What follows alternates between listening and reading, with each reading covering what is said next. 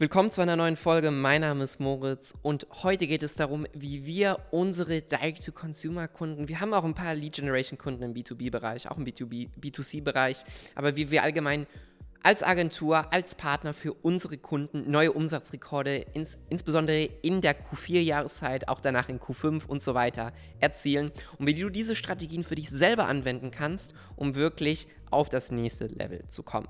Worauf warten wir? Los geht's! Ads Insights, der Podcast mit Moritz Matzke für alle Facebook-Advertiser und Online-Marketer. Erfahre die besten Strategien, Tipps und Experteninterviews, um deine Social-Media-Kampagnen noch besser zu machen.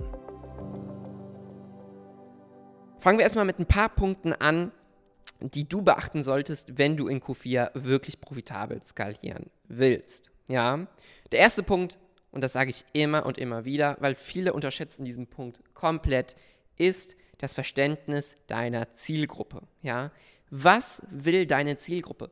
Verkauf nicht deiner Zielgruppe, was du verkaufen willst, die Marketingbotschaft, die du verkaufen willst, sondern verkauf der Zielgruppe, was sie selber hören möchte. Ja, das ist zum Beispiel ein, ein, ein eine Art und Weise, wie viele Brands da draußen Marketing betreiben, ist, sie nutzen ihre eigene Sprache, aber die Zielgruppe beschreibt zum Beispiel die Dinge oder benennt die Probleme ganz anders, wie das die Brand macht. Das heißt, man spricht komplett aneinander vorbei und das Resultat keine gute Performance. Das heißt, versuch wirklich zu verstehen, welche Sprache spricht deine Zielgruppe, welches Produkt will deine Zielgruppe, wo ist das größte Bedürfnis bei der Zielgruppe und all diese, diese Insights, dieses Know-how, was du dort sammelst, in deine Ads, in dein Copywriting, aber auch über deinen gesamten Shop hinweg einzublenden, um somit wirklich deutlich die Kundensprache zugeschnitten zu haben, abgestimmt zu haben auf die Zielgruppe hin und eine gute Performance zu erzielen.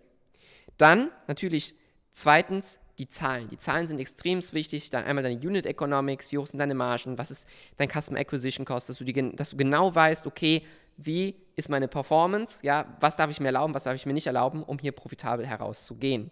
Und dementsprechend natürlich dir auch mal genauer anzuschauen, okay, welche Attributionsfenster muss ich analysieren, die für mein Produkt, für meine Brand passen, welche Attributionsmodelle muss ich anwenden, damit das Sinn ergibt, weil jeder hat einen unterschiedlichen Marketingmix. Die einen investieren mehr in Push-Marketing, die anderen mehr in Pull-Marketing. Das heißt, unterschiedliche Attributionsmodelle machen dann immer wieder Sinn, um die Performance zu analysieren.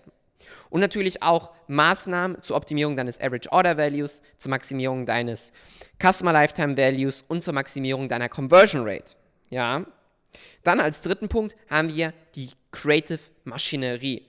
Ich sehe da draußen so viele Brands, die einfach nur, und auch Agenturen, die für diese Brands arbeiten, die einfach nur, um, sagen wir mal, einen Haken hinter die Checkliste zu setzen, viele Creatives machen, einfach, einfach extrem viele Creatives produzieren, das ist ja auch cool so, aber verschwenden da un unglaublich viele Ressourcen, weil sie Creatives produzieren, die von Anfang an eigentlich niemals funktionieren werden. Das heißt, anstatt wirklich jetzt einfach nur einen riesen Output zu haben an Creatives, die eigentlich keine Ergebnisse liefern, wirklich erstmal einen Schritt nochmal zurückzugehen und deshalb auch der Punkt mit der Zielgruppe-Ansprache am Anfang und sich wirklich zu überlegen, welche Creatives muss ich erstellen, um meine Zielgruppe zum Kauf zu bewegen und dann mehr von den Creatives bauen, die funktionieren. Ich bin immer ein großer Fan davon, Neues zu testen. Das muss genau auch so sein. Aber es muss in einem gesunden Verhältnis stehen zu den anderen Creatives, die vorhanden sind im Ad-Account und die die Ergebnisse liefern. Und immer basierend auf den Best-Performern, die vorhanden sind, darauf aufzubauen und neue sozusagen Creatives zu bauen. Und dann kann man auch seine Creative-Maschinerie hochbauen.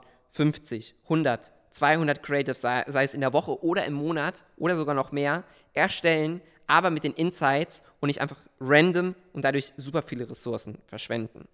Und dann den letzten Punkt eigentlich, den ich auch schon in der vorherigen Folge gesagt habe, ist das Thema Skalierung kanalübergreifend. Das heißt nicht nur vertikal innerhalb eines Kanals skalieren, sei es Meta-Ads, sondern kanalübergreifend eine horizontale Skalierung betreiben und somit wirklich eine Marktdominanz erreichen. Das sind mal vier Punkte, wie du dein Q4 wirklich richtig rocken kannst und auch dein Q5, also die Tage zwischen Weihnachten und Neujahr und dann auch, sagen wir mal, Start ins neue Jahr. Und wenn du bereit bist, dein Q4 wirklich auf ein neues Niveau zu bringen, dann schreib mir doch mal eine Message und teile mir mal deine Strategie und ich gebe dir mal ein Feedback dazu. Also, ich freue mich von dir zu hören. Ich hoffe, du bist in der nächsten Folge wieder dabei und wünsche dir noch alles Gute beim E-Commerce. Bis dahin.